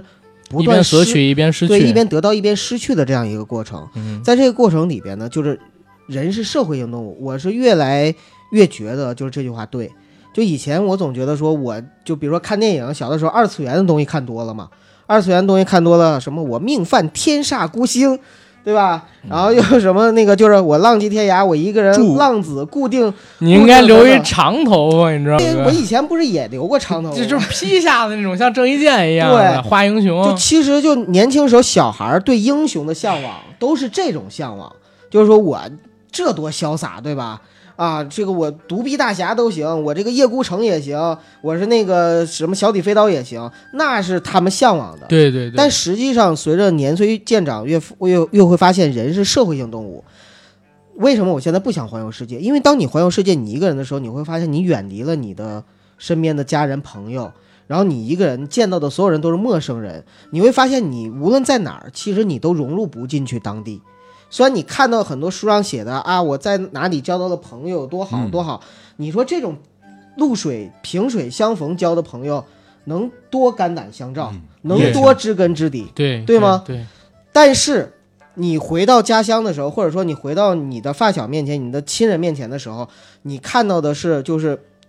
呃，是很多年的光阴一下子就回来了，那对对种感觉对才是才是我们可能年岁渐长之后越来越需要的一种东西。所以人到老的时候，不管我是现在向往在海边生活也好。还是说想那个就归园田居也好，还嗯是想怎么样也好，有一个前提就是一定要跟家人和朋友在一起。对对对对，这也是为什么很多人就是越越大了之后，要么回不了故乡，要么就是离不开故乡，就是因为当你回去或者说离开，代表的是你生活状况的一种改变，而这种生活环境的改变，可能要代表你要远离很多很多人，啊，重新开始这种生活，这个是越年长的话越难去做到的一件事情。对，故土难离了啊。对嗯嗯，对，嗯、那个罗大佑那个歌儿怎么唱的？光阴的故事，对流水它带走光阴的故事，改带变走了了一你个我人。嗯对，然后流水它带走光阴的故事，改变了两个人；流水它带走光阴的故事，改变了一群人，对吧？就是这个，哎呀，《光阴的故事》这歌，现在这么回想看，写的真好，真贴实，对对，很难想象是一个跟咱年岁差不多的人就是他当年啊，当年他当年你吓我一跳。 他当年在跟咱们这个年岁差不多的时候嗯写出来的对歌，对真对难想象。嗯，哎呀，其实现在也是也是过得挺好的，向往的生活，就差就差点钱。不，人总是要向往的。你一个时期有一个时期的向往，不一样，对可能会对改变的。其实我现在看赫儿爷就我就挺羡慕，就是你向往他的生活是吧？嗯，或者有说他的我状态吧？我我我说对那个状态，你像儿女双全，嗯，对吧嗯？嗯有一个能管着自己的媳妇儿。儿女双全。我最近不是在做这，个节目的准备嘛，因为咱片头那广告，我想了好多种想法，其中有一种就是我找那个《饮食男女》里边做菜的那些声音嘛。然后我这两天就把《饮食男女》重看了一遍，我觉得哎呀，《饮食男女》里边狼雄说那话特别对，就是一家人虽然就在一个屋檐下，但是每个人从心里产生的那种顾忌，才是家之所以称为家的原因。嗯，这句话我是越琢磨越有味儿，就是每个人从心底里对产生的那种顾忌才是家成为家。就是我呢会担心你，你会担心我，你说然的后是顾及吧？顾及啊，对因呀为你说顾忌，我一开始在想啊是忌讳什么的，不是，是顾及也算啊，顾惦及念也算啊。惦念，除了惦念，顾及跟别的也有，嗯就是互相防备，也是家之所以称之为家的原因，那种嗯，对吧？因为就是你像我跟我妈，从来从来都是报喜不报忧，跟我姐也是嗯，然后跟我相处的女朋友，我也是经常会有顾忌，跟他们在这说一些东西的事情，做一些事情的时候，我会顾及到他们的感受，对吧？顾及到呃他们会不会担心等等等等的东西，就是这种东西才是家之所以称之为家的原因。没错我，想到就是《饮食男女》里边这话说的真好，没错，没错，没错。嗯，嗯，没错。你像我平常做饭，我媳妇儿不吃姜，所以呢，炒菜里边儿我你也们不你吃姜，呀，那巧了，九哥就是你的媳妇 嗯儿。今天九哥是化着妆来的，戴了一假头套是光头，啊嗯所以不是呢，板寸，我这炒菜，你咱们炝锅这个放姜的这个过程肯定就没有了。就像我在那个微信群里有一次，我还发过一次。那天呢，我想吃面，我吃面呢，我吃的是鸡蛋西红柿。我闺女呢，她不吃鸡蛋，吃鸡蛋她就产生一种过敏反应，所以呢，我得嗯还得给她单弄一个卤。我媳妇儿呢，干脆她就不爱吃面条，她根本就吃不了，我还得再给她弄一个别的。所以说呢，刚才就像他说，顾忌，我就会考虑到他们这些，包括你做菜的习惯呀，你会贴近家人的一些口味，这个不吃这个，那个不吃那个，烙饼卷包子就是米饭吃。啊、对，肯定要变化。嗯所以说这些变化呢，这才是家嘛，对千篇一律。然后接着这不是接着说，我为啥羡慕赫儿爷啊？嗯除了是有孩子之外，还有一个就是能管着自己的媳妇儿。你像他还挺怕他媳妇儿的嘛，嗯对吧？我就在想，哎，我要到他那个岁数，还能有这样一个怕着的人，嗯，其实这个感情其实挺好的，俩人，对吧？讲这个阿甘有一种良性受虐的心理是吧？对我就是一舔狗性格，其实小的时候觉得说父母是跟自己最亲的，不是，嗯，然后等到就我现在这个阶段吧，嗯就我现在这个阶段，我真的觉得这个世界上跟我最亲近的人，或者说最没有顾忌和防备的人，还是九嫂。没错，嗯还是媳妇儿。对嗯但是父母跟咱们是最亲的，但对咱们跟父母，我就想说啊，哦不就是最亲的但是到老史大哥这个阶段，或者贺爷这个阶段，我相信，其实在他心中付出爱的时候，嗯就是最完全是百分孩百子的还是孩子，嗯对呀、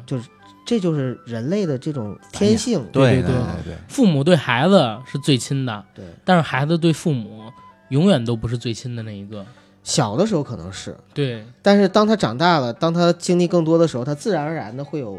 新的世界吧。对呀、对呀、嗯，因为随着时间的推移，你生命里边儿你也知道，父母终将离开你，但是总会有一个人，或者说没有人陪你度过这一生。嗯， 呃，所以要不然你是最爱自己，要不然你是最爱你身边那个人，要不然你是最爱你的孩子。不是，要么你最爱自己，要么最爱身边人。但是当你真的有下一代之后，我说的不是绝对啊，嗯不要有杠精跟我嗯说，那这个世界上还有什么就是那个对自己孩子不好？我所以说的是要是不普嘛遍性的嘛对，要普遍不性的话，就是说，其实当你有了下一代之后，你天性中会释放出来一种。就实际上，就所有的东西都不重要，甚至有没有人陪伴你一生都不重要了。重要的就是你你的下一代能过好，你能给他全部的爱，那个就是最重要的。你看老史大哥最近孩子不是高考吗？对，你高们考做父母的可能比孩子还着急吧？嗯，应我想那个急切的那个程度应该不逊于孩子，嗯，只不过呢，不能表现出来你不能太表不能给孩现，子压对，力啊你不能给他压力，你还得告诉他没事儿没没关系。你都做了什么准备啊？从什么时候开始弄的？其实我啊我比从起孩子出生的时候嗯就给他埋下了女儿红，不是我说高 考，高考考啊，其实实啊，我我应该比绝大部分家长可能要幸福，因为可能这个女儿比较听话，然后比较乖，懂事学儿习呢也一直没用我太操心，呃，所以呢这点上我还算可以。他妈比我紧张啊，我媳妇儿比我要紧张，所以呢我还得时不常的得劝她，我说你别太紧张，你干嘛呀？你再给孩子吓着，呃，心里都能理解。父母啊，就这一个，虽然说咱们现在国家鼓励生二胎了，但是我想程度也一样，嗯也不会这个爱不会少一分半点儿。对我前年看到一个新闻，说是有一个小孩去参加艺考，结果时间呢错了大概几个小时，哎，有人去采访这孩子，孩子就是哭不说话，结果采访到他妈了，他妈哭的比那孩子还伤心，你知道吗？真是痛哭啊，掩面痛哭，在那镜头面前，哎呦，眼泪什么的全都流下了。就是特别难受，因为他知道自己孩子付出那么大努力，又得重新弄一年。然后微博上有一个就是说你在网吧经历过哪些奇葩的事儿？我在网吧挨过一嘴巴，不，你听我说完啊。嗯然后呢，就是下面有一个读者回答，我嗯看了之后很有感触。嗯，他说啊，就是他小的时候，就是他们一帮同学出去上网吧玩逃课，嗯然后呢，他旁边坐的呢是一个就是特别怂、胆儿特别小的一个哥们儿，嗯，然后两就是一帮人在玩儿，然后他爸呢就过来找他来了，找他来，他在打游戏嘛，嗯，然后他爸就站在后边儿，站在后边儿就看着他打游戏，脸铁青的，嗯就那种就是已经酝酿出要爆发的火焰那种感觉是。然后他玩儿玩了好几局，完了终于回头看着他爸了，你知道那哥们儿怎么样吗？嗯，咯楼一声晕过去了。当时他爸脸上就是从那个铁青、愤怒，然后到嗯突然间惊讶，嗯然后就惶恐、嗯害怕，然后就赶紧把孩子就是掐人中啊，各种各样。用了十分钟时间把孩子弄醒，弄醒之后，那孩子醒了之后，第一句话就是“爸，我错了。”然后那个爸说：“没事儿没事儿，我就是过来叫你吃饭。”然后把孩子带回家之后，第二天不跟他们玩了，因为他爸给他买了最好配置的电脑。嗯就你看父母的爱就对是这样我的，我对对跟你对讲啊，我我那事儿跟你这差不多。嗯，上初三的时候，呃，我那会儿还比较比较精吧。我跟老师，因为第一天我真发烧了，但是第二天我好了。嗯，第一天我是让我妈给老师打个电话请假。啊，请假，所以老师真知道我发烧了。但是第二天我好了，我就瞒着我妈出去了，我在网吧待了一天。到第三天我还是这样，结果老师给家里打电话说那个谁病的严重不严重，结果发现我没在家，我妈就开始找我。后来听那个一些人说哪儿有网吧，因为我们不到十八岁，嗯，去的都是黑网吧，那时候已经要身份证了，黑网吧不要身份证。我还记得是在一个啊底商的二层，窗帘什么的全都拉着，里边都是像我这样的学生在玩儿。我那天正打游戏呢，突然有一人从背后打我嘴巴，背后打了我一下，我一下我就火了，我站起来，我对面结果是我妈，当着网吧里那么多人，结果又打了我一嘴巴，没敢说话，没结账下机，老板也不说话，老板当然不说话怕，怕怕他举报，怕呀， 对呀啊怕举报，老板也不说话，我都没给钱呢，就走了啊、就嗯走了，走回家挨了。揍了吗？你听我说呀、啊回家那个坐车上，我妈那个也一句话都不说。到了家之后，也一句话都不说，我也一句话都不说。过一会儿，我妈给我道歉，她自己还哭了。您就想想，然后后来我就不敢那啥了。哦，真是做父母的，就是我我小的时候就是有点小事，嗯我爸爸也会打我，嗯我妈也会打我，但是我做了就是我妈很少打啊我，人生中就是最大的一件就是。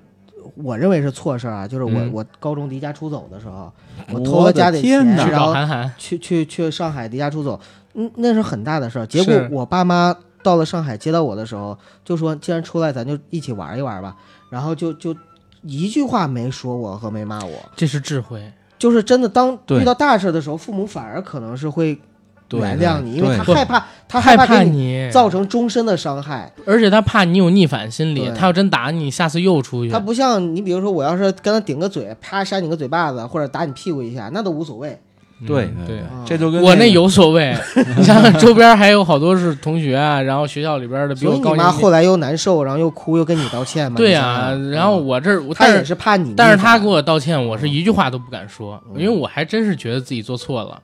你想，啊这老师什么得找，什么乱七八糟嗯那的你肯。定的我为后来我挨打是啥？回学校挨老师打。你现在要反省，啊就是说撒谎这个事儿吧，你再一再二，你第三天你还去，你确实活该。那会儿小你要是不是，就第二天你去一天你都行是，那个后来呢，就是到了学校里边，老师揍我了。 嗯，那是应该的老，师是给我 又罚站，又罚我蛙跳，然后拿尺板打手心，嗯说你这么着，一个是你自己，嗯呃，欺骗老师的情感，老师还担心你，然后你不知道你妈找你的时候都担心成什么样了，对她以为你走丢了，或者说让人拐了。我一想，我初初三也不太知， 但是家长可能会有这种担心，嗯但是我也能想象，我妈在网吧里看我正在跟别人奋战的时候，她有多难受，你生知道吗？气，主要是生气气，啊失那时候望真是生气，主要是嗯失望，要不然我妈也不至于哭嘛，嗯对吧？你就是演绎了一个熊孩子到底是应该什么样儿。对对对，哎，反正反正这但是这种经历，嗯，我觉得男孩儿或多或少都会有那么呃，一这两种个经历，历，反正就是对老史大哥来说是福气。我就一直希望有个女儿，就是因为女儿乖一点儿对，女孩儿女孩或儿者要是不听话更难受，更难受，你知道吗？也是 那黄磊不就讲吗？说我就想着哪天要有人把多多领走的时候，啊我就拿着一把刀，是吧？然后然后更逗的是啥？更逗的是郭德纲之前讲那段子，说啥呢？说，呃，当时呢，他们有一哥们儿，好像是黄健翔还是孟非，哎，不是，哦，是不是黄健翔就是孟非？他们谁刚生了闺女？说，哎，第一眼看见这闺女，我说爱的不行不行了。第二眼我就开始恨，他说你恨什么呀？我恨那小子，将来把他娶走那小子， 你知道老史大哥有这种感觉吗？这个应该咱们那个当爹的这个朋友应该都有这种感觉，啊还，嗯真感觉你得是女儿啊，嗯，都说是小棉袄、小小情人对，啊、对有那么一点感觉，会感觉到有的时候我设身处地想一想啊，我说再过几年我闺女嫁人的那一刻，我说看她是吧，坐上婚车。进入新房，或者是婚礼上，我说我那刻我能不能忍住这个眼泪啊？我还现在不敢说。还有，你有没有想过，就是因为女孩儿她谈恋爱，她也不可能，或者说很难做到就一次就对成，她对也会被别人伤害，然后没准儿也会会被伤害欺骗别。人或者欺骗别对啊人。对对，嗯这个肯定的。所以，包括这儿跟大家说，包括我闺女，呃，今年高考，大家也知道她这岁数，她现在就有一个男朋友嗯，啊，啊，他们班的高中就告诉你现们在了不是，现在高中真的就啊可以了。不是她那这个告诉我的，开明，嗯告诉我的。然后那个包括他们老师也找过我，然哎呦后聊一聊。我说这个，我说我看还可以，为什么呢？因为没有没有影响她学习啊，跟各方面我看还可以，都是正常的一个范畴。然后我闺女问我，呃，也也说这事儿，然后哎，老爸，我怎么看你好像不太关心啊？你也不问那个那个男孩是谁啊呀、你就问有没有发生越轨的举动就行了后。来我说，我说我不关心，我说因为照着概率来算呀、我说你也能明白。他说哦，我闺女立刻明白了，说照概率来算，是不是最后也不可能嗯是我很少跟她很走少到，最后啊对？我说对，我说所以我不太关心他是谁，是嗯啊。我我不关心。你觉得好了，你自己安全措施做够了就可以哦了。他哎妈，你自这己嗯这么就着是，我跟九哥说过，说我妈对于我们家俩孩子，对于谈恋爱这事儿完全不同的反应。嗯，我的对我的反应就是无所谓，嗯我带回家里住都没事儿，还给我们做饭。我姐不行，嗯 我姐是到了大三还是大四，我妈就赶紧问我姐有没有女朋友，嗯男在朋那友不是不是问我姐有没有男朋友，在那之前不许我姐有，但是一过大三大四，我又妈着说急，你怎么又没有男朋友又啊？着 急，后来我姐才说她早就有，然后然后如何如何的，就就这些事情，我觉得挺逗的啊。然后就是家长对于男孩跟女孩，这这个就又希望儿子早点交男朋友，但是又不希望啊，不是。又希望儿子早点交女朋友，嗯又不希望女儿那么早交男朋友。你说这个心态其实挺变态的，对吧？ 一点儿不考虑社会环境还有和平因素。啊，这个还是传统思想。对呀、传统思想。但是呃，咱们前两天就是在做直播的时候，不是有一个就是依依，你知道吗？啊，依依跟咱聊说她去找一个叫 King，嗯她，用的代称，哎，依依挺有文采，说去找 King 表白了。依依才十三岁，对，我说你找表白没问题，但是我觉得你这个年纪学业为重。她说是学业为重，我可以找她问题啊。她学习成绩那么好，然后我呢是什么狗屁学业不是为重你听我说，我说你要以学业为重，不要影响你的什么生活。他说没有没有没有，他说我就当时想着我喜欢他我就说嘛，如果他要是拒绝我也没事儿，他如果答应我还更好，我更方便向他问题了。我现在回想，人家小孩儿其实比咱看的还开明，你知道吗？咱太低估这些小朋友们了。对，而且嗯学而且业我在想，我怎么会说那种话？九哥，对我就很就失望是啊。我也对你很失 望啊。学对业为重，学业为重这句话其实怎么说呢？就是按照大概率，咱也说按概率，这个世界上学业为重的人真的也只是少部分，大部分人学业不 重要。哎，好吧。你说，你说，咱们一直在我我发现啊，我在阻止依依过向往的生活，对知道吗？我在阻止依依过向往的生活，但是我又身你处是地操想，着父母的心，嗯，啊，我觉得有责任。你知道啥吗？你就想依依这么小，听咱节目听一年多了，我再万一教坏人点什么，我是挺有负罪感的。要出现什么事儿，我都想他这这么早就早熟，想谈恋爱，是不是因为听了我的这些节目弄的？我真有这种想法不。是必须有责任感。对呀我觉得你是可以有责任感必须，有但是还是老郭那句话，就是你。就是咱们这个节目，你没有那么大的社会意义，你既教不了我人怕好，也教不了我人怕坏，啊嗯，，就是希望能教人好，尽量别教人坏。对对对，教教不好是。有时候你别太选小择还是他看自你己知的道吗选择还是他自己的嗯，也别太小看咱们这个所谓的影响力，嗯因为你说他听好几年，或多或少我们的语言方式，对吧？我们的一些呃思维会影响到他，嗯我就很怕差。但是老史大哥这种年纪这么大的，就肯定影响不到。不是差那个差一下啊，差一下，可能这话题跟这个什么了，就刚才正好聊到这儿了，嗯，说一下这个影响，在那个至少是初中啊、高中这一段的那个，你看书或者是看影视剧的这个对孩子的影响，有一种论调儿说是也没那么大影响，这不都在看吗？怎么会有那么大呢？都是个人选择，包括前一还记得吗？有一个小说叫做《混蛋是怎么样炼成的》。嗯，坏对吧？啊坏蛋，坏蛋坏蛋啊！混蛋是怎么六练？道的， 啊，对对对，混蛋是我写的，呃混蛋是怎么变成的？然后那个小说我也看过，然后写那个黑道了嘛，然后我咱咱咱就不讨论这个了啊，讨论的是什么呢？那个看完之后呢，人有一种论调说是你这个作者写这小说，这影响孩子，然后那作者呢挺冤枉，然后还发表一个声明，我看他那声明了，他说我我就是一个创作，我写的都是都是虚幻的，那电影视剧也在演，黑社会的片子也不少，古惑仔也不少，怎么就我这个小说就能有这么坏的影响我我呢？但是我也插一嘴啊你，看他就是那《古惑仔》这电影还真是教了不少人。挺无我小时候看完，就是我六年级、七年级，当时看那《古惑仔三》吧，叫《只手遮天》，我看完真想砍人，上街打架。听我说完，你嗯立刻就能明白我为什么对这个感触这么深呢？我就是举两个例子，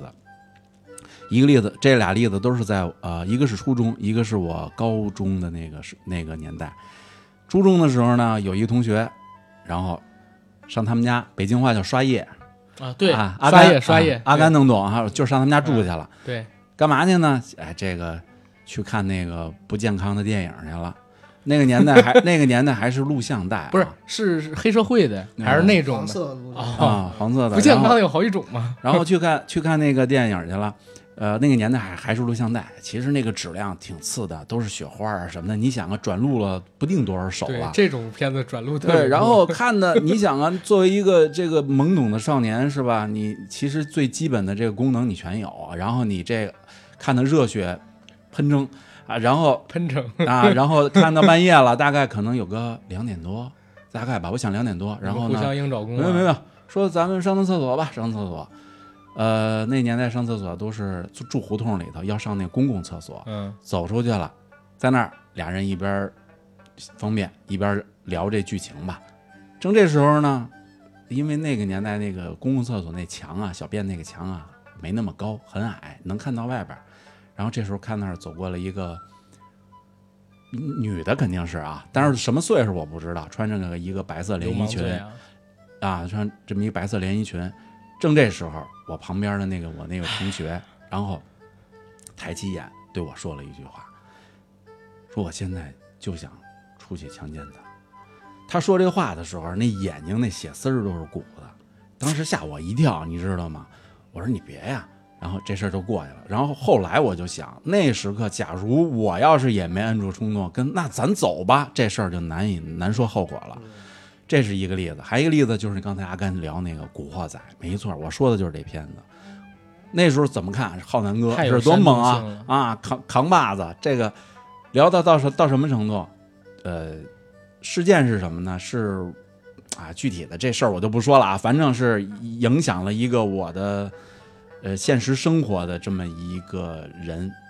啊，有有这么一个人，嗯呃，很严重的影响我了嗯。然后我还不能去把这事儿公开，等于我还很气愤。可能我在某一个程某某某一天的某一个时间，我可能我估计我是面露杀气了。呃，我现在回忆起来，我回忆不起来我当时到底是怎么想的，我我已经想不起来了。但是我想我的面色肯定是变的。这时候我那朋友，好朋友啊，冲我说一句，也是让我很后怕的说，他说你要真想弄死他，你一定得叫上我。嗯，这事后我很害怕，这想起来的时候后背都一身一身的冷汗。其实作为年轻人来说，一定有冲动，这个冲动就是在影视和文学作品的影响下，可能会导致他这个冲动付诸于行动。对嗯，而且有的影视作品，咱就说那《古惑仔》，嗯，我举一特简单例子，你要是一个十五六岁的小孩嗯儿，然后你还没踏上社会呢，看见陈浩南他们走在铜锣湾的街头，用大拇指掏耳朵，玩打火机，然后周边男男女女的跟着他走在最中间，非常威风，所有路上的人躲着他们，混黑道的跟他们点头，浩南哥，南哥啊，南哥，你会有什会有向往感嗯，然后你会想他们怎么做成现在这样呢？就是砍人喽，打架喽，卖毒品了没错好勇斗狠，对呀、没错没错，就是这种，所以他那歌里唱的“刀光剑影，我为社团显本领”，嗯是吧？战无不胜，是吧？乱世巨星，其实现在回过头一看，他真是影响了一代人，所以你别小看咱们对依依他们的影响力，对对，对吧不，？我不是小看，我是觉得我们的影响还是正面的影响。是是嗯是，所以我一怕啊嘛，心里就有顾忌嘛。所以你说年轻人对年轻人来说，最多的为什么就是有的时候我我也理解，就是说为什么我们要在舆论上去做一些引导。因为他们没有买摩飞多功能料理 锅，转的很硬啊。果然硬核， 因因为因为确实就是对于很多人来说，引导是有意义的，尤其对年轻人来说，引导是有意义的。你不能就是所有的东西全都赤裸裸的，或者说真实的，或者说完全真实的去展现到年轻人面前。有的时候，这种真实不一定是善意的。没错对没错，对，就刚才就扣回这主题，说向往的生活，可能在你某一个时间段、某一个点上，你所向往的那个生活，不见得是健康的，是好的。对呀、就有某某一某一些时刻，我还向往我他妈后宫三千佳丽，那能行吗？那你要吃肾宝，伟哥， 对，没错，伊力神、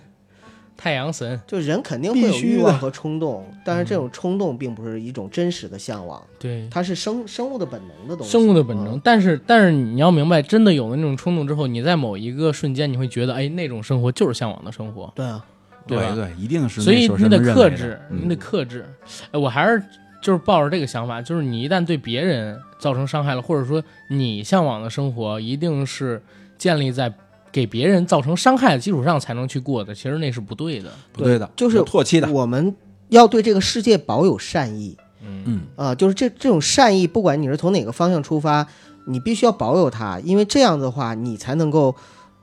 收到就是这个世界对你的更多的善意。哎，嗯就是一个社会上边的人对社会产生的那种顾忌，才是他之所以成为社会人的原因。为什么你把小爱唤醒了？我我也不知 道，组成社会的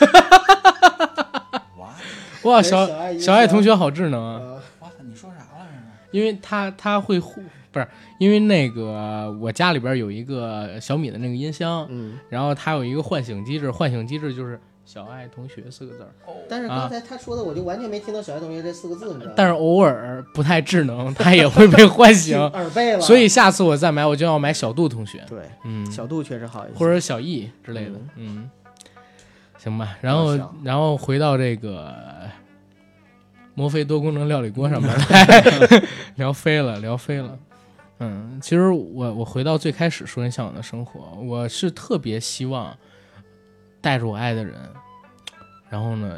到一个春暖花开、面朝大海，有一别墅，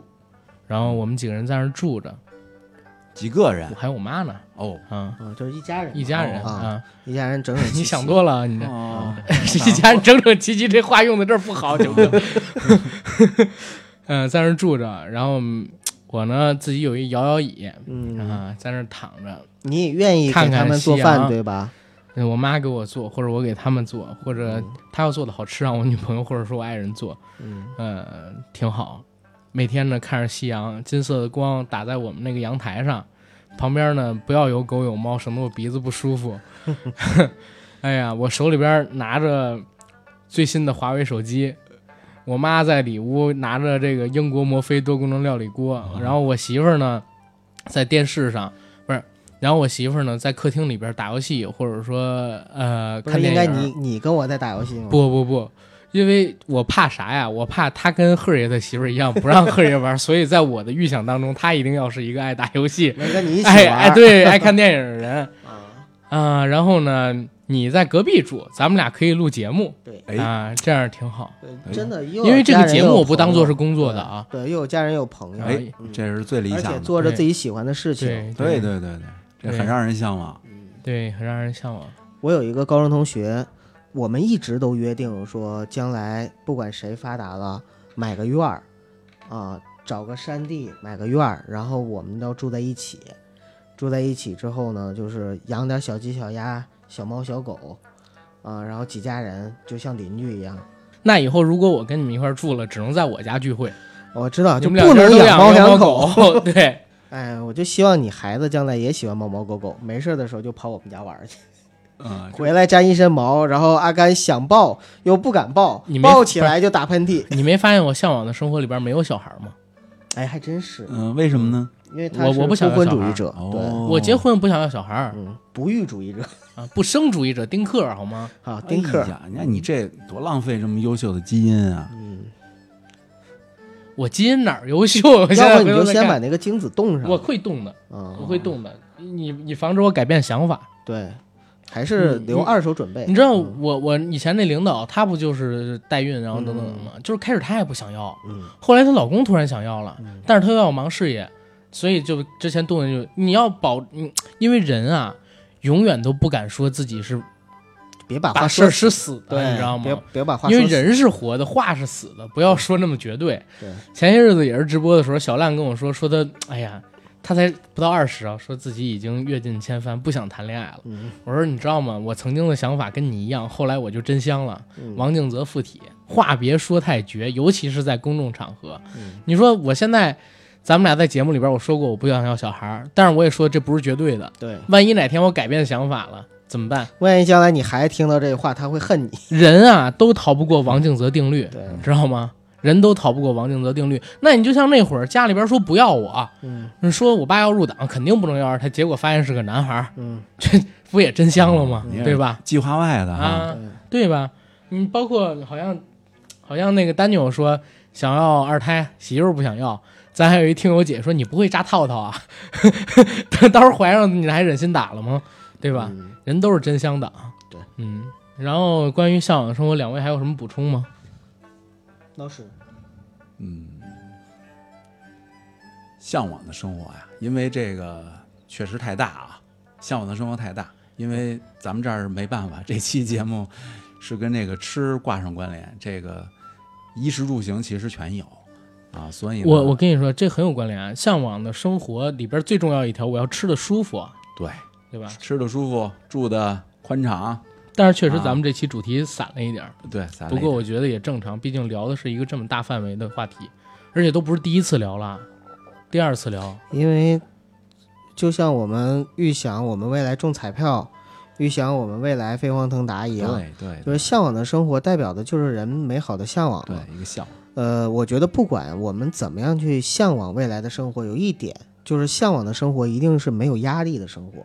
或者说没有像我们现在这么大的社会压力情况下的生活，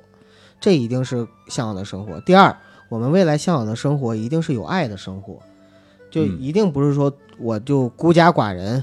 啊，我我就真的就就做朕那样的生活，不会的，我也不会做那种就是赵高的生活，嗯，对吧？就一定是没有压力并且有爱的生活对。我觉得其实不管怎么样，《向往的生活》这个综艺节目里边有一句话我特别认可，嗯就是我们在一起就是向往的生活。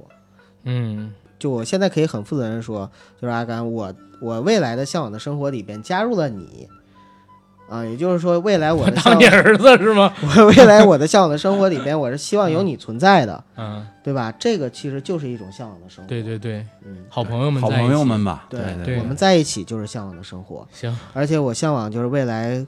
到了我们七老八十的时候，还能有很多听友听着我们的声音，我就怕，我真是怕，嗯我就怕以后随着技术的更替、科技的进步我啊，们也可以进步啊。对，